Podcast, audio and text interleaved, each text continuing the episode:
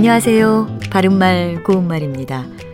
우리 사회에서 일어나고 있는 많은 사건들 가운데서 사람이라면 어떻게 그런 행동을 할 수 있을까 하는 일들을 종종 볼 수 있습니다.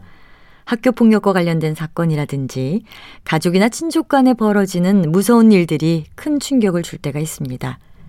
이처럼 사람의 행실이나 바탕이 사람답지 못함을 이르는 관용 표현으로 인두겁을 쓰다 또는 인두겁을 뒤집어 쓰다라는 것이 있습니다.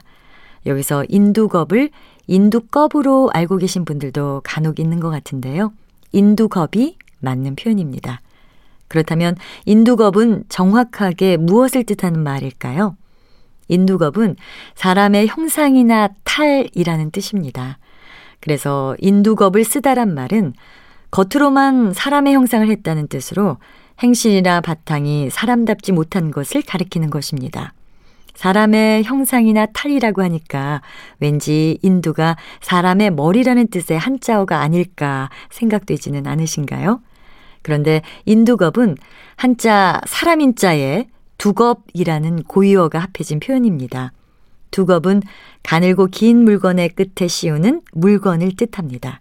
그래서 수성펜의 두겁이라든지 붓에 두 겁을 덮어 서랍에 넣었다. 이렇게 말할 수 있습니다. 그리고 쇠로 만든 두겁을 쇠두겁이라고 하는데요. 예를 들어 지팡이의 끝에 쇠두겁을 씌웠다. 이렇게 표현하면 되겠습니다.